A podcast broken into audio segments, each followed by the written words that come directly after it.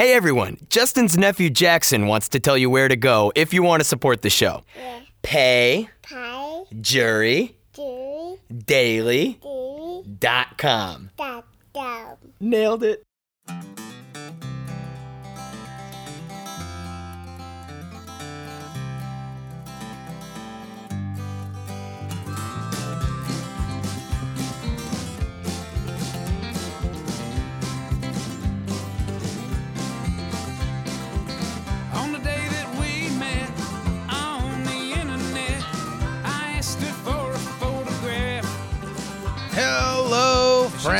Friends, and welcome to the Justin Robert Young podcast, bringing you the stories you need to know.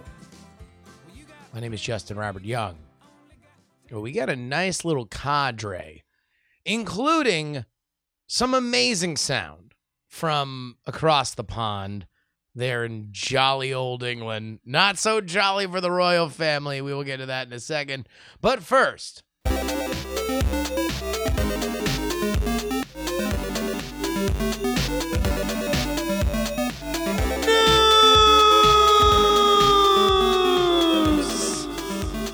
Oh, by the way, apologies uh, for screwing up the news bumper on uh, Thursday's episode. Thank you to everybody who sent me a little something about it. Uh, we begin with a story from Staten Island Live.com. If you ever find yourself in the five boroughs, New York City, city that never sleeps, and amongst those 8 million plus, well, friend, you find yourself on hard times. Maybe it's just a rainy day, but you feel the lonely bug. A little bit of the blues, some might say. Friends, do I got a hot tip for you? Because according to the powers that be, there is the best place to cry in New York City, and it is indeed the Staten Island Ferry. This, according to a list on curbed.com, they wrote, There's something oddly romantic about weeping quietly to yourself on a boat as it glides across the New York harbor. The Statue of Liberty provides a rather cinematic background. Also on the list, the entire West Village, which I just think that's just a place where there's just a lot of tears just in general. Strand Bookstore, the Bryant Park Bathrooms, the Met, and Greenwood Cemetery. Man, I lived in New York for about three years. And in that time, it was my job, my literal job, to go to the Department of Buildings in every one of the boroughs. And I not once went to Staten Island. I am still without a Staten Island experience. Maybe one day. Then I'll cry all the way there.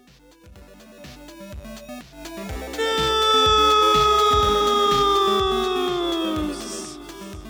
We move from New York City to central New York, my old stomping ground, Syracuse University, which has been engulfed in racism swallowed whole by the leviathan known as discrimination.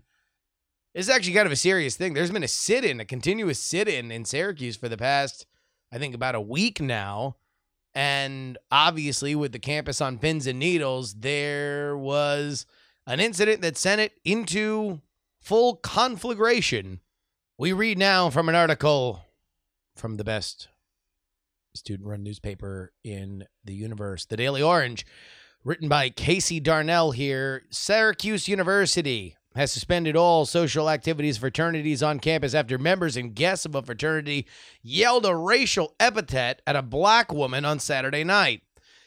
Chancellor Kent Stirverand, I never got that dude's name right, announced the decision in a campus-wide email sent around 6:13 a.m. on Sunday. The fraternity involved was suspended. Social activities at all fraternities are suspended for the rest of the fall 2019 semester as of 4 a.m. Sunday.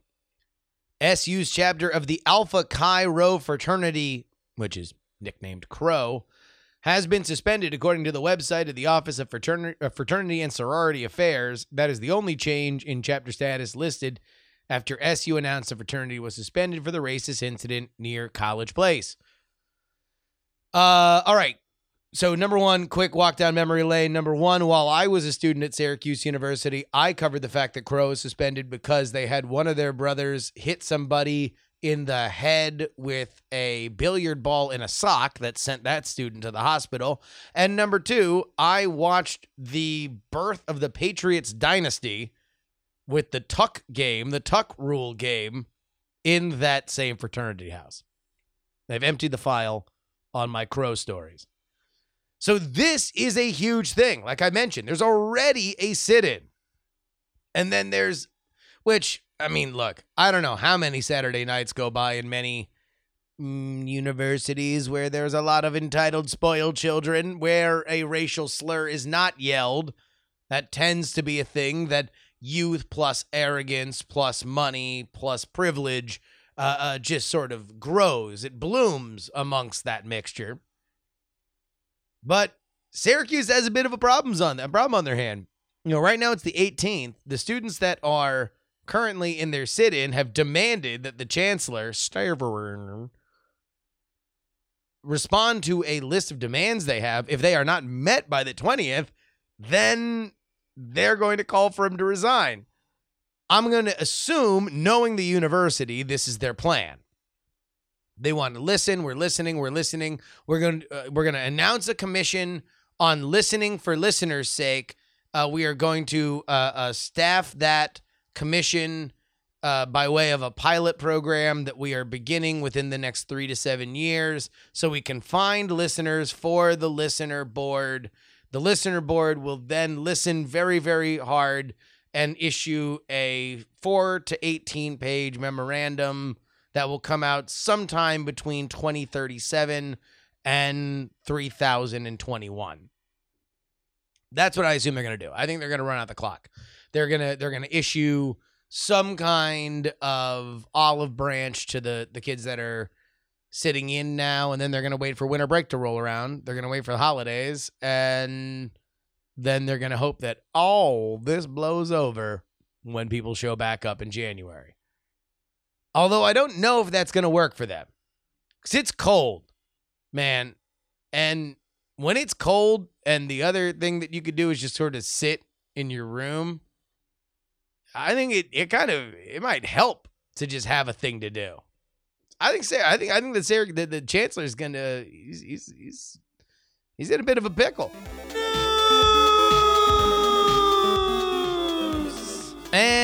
And finally, we have a story from the UK, the royal family. For those of you who are not aware, the ever interlocking Jeffrey Epstein saga, which touches everything from science to politics to, yes, even the royal family, had a bit of a moment over the weekend. That is when Prince Andrew, he was a longtime friend of Jeffrey Epstein, and according to one of the women that brought a detailed allegation against Epstein, he also sampled the wares of the sex trafficker, including one of the ladies who came forward. So, Prince Andrew has not directly answered to these particular charges until this weekend. The clip I'm going to play you is part of a 40 plus minute interview, and it's awesome. I got to say, the lady who did this, she's from Newsnight on the BBC, is fantastic because, in case you guys are not aware, there is no First Amendment in the UK. They have extraordinarily stringent laws when it comes to celebrities and stuff, but more specifically with the Royals. The Royals set the uh, agenda. The Royals only do the press they want to do, and that's that. So for her to go this kind of toe to toe with this kind of respect, but this kind of resolve is remarkable. With that being said, you are about to hear one of the greatest displays of BS I have ever heard in my entire life. A direct question met with just a Harry Potter spell of scattered feces. she was very specific about that night. She described dancing with you No. and you profusely sweating, and that she went on to have bath, There's a- there's a s- possibly. there's a slight problem with with with with, with the sweating um, because uh, I, I I have a peculiar medical condition, which is that I don't sweat, um, or I didn't sweat at the time, and that was oh actually, yes, I didn't sweat at the time because I um, ha- had suffered what I would describe as an overdose of adrenaline in the Falklands War when I was shot at. Uh, and I simply, it, it, was, it, was, it was almost impossible for me to, to, to sweat. And it's only because I have done a number of things in, the recent past that I'm starting to be able to do that again. So I'm afraid to say that, that, that, that there's a medical condition that says that I didn't do it, so therefore. So so so therefore so therefore you're gonna try to skate on that, my guy? Get out of here! Get out of here! Oh my god, really? Really? Really? Okay. You didn't sweat at the time because you were shot at in the Falklands War.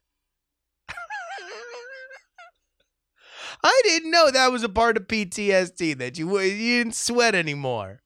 Man, that is amazing. That's a, that's a unique thing. That certainly is far more credible than a picture with your hand around the waist of this girl when she was 17 and her detailed detailed description of each and every time that she was forced to have sex with you.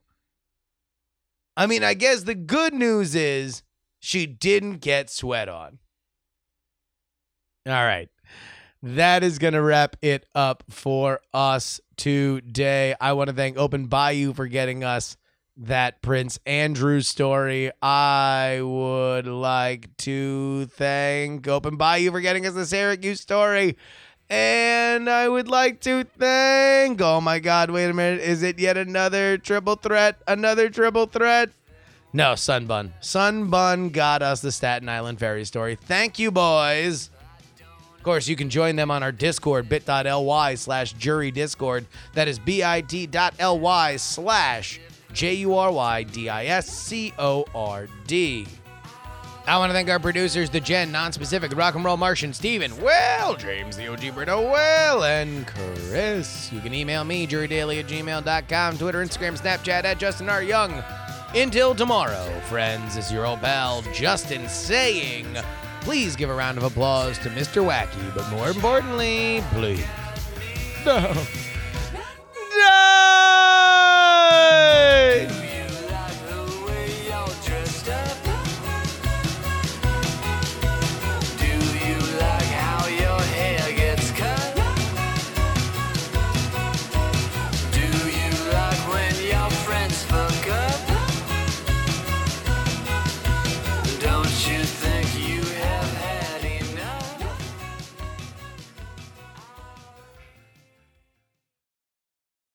Club hopes you have enjoyed this program.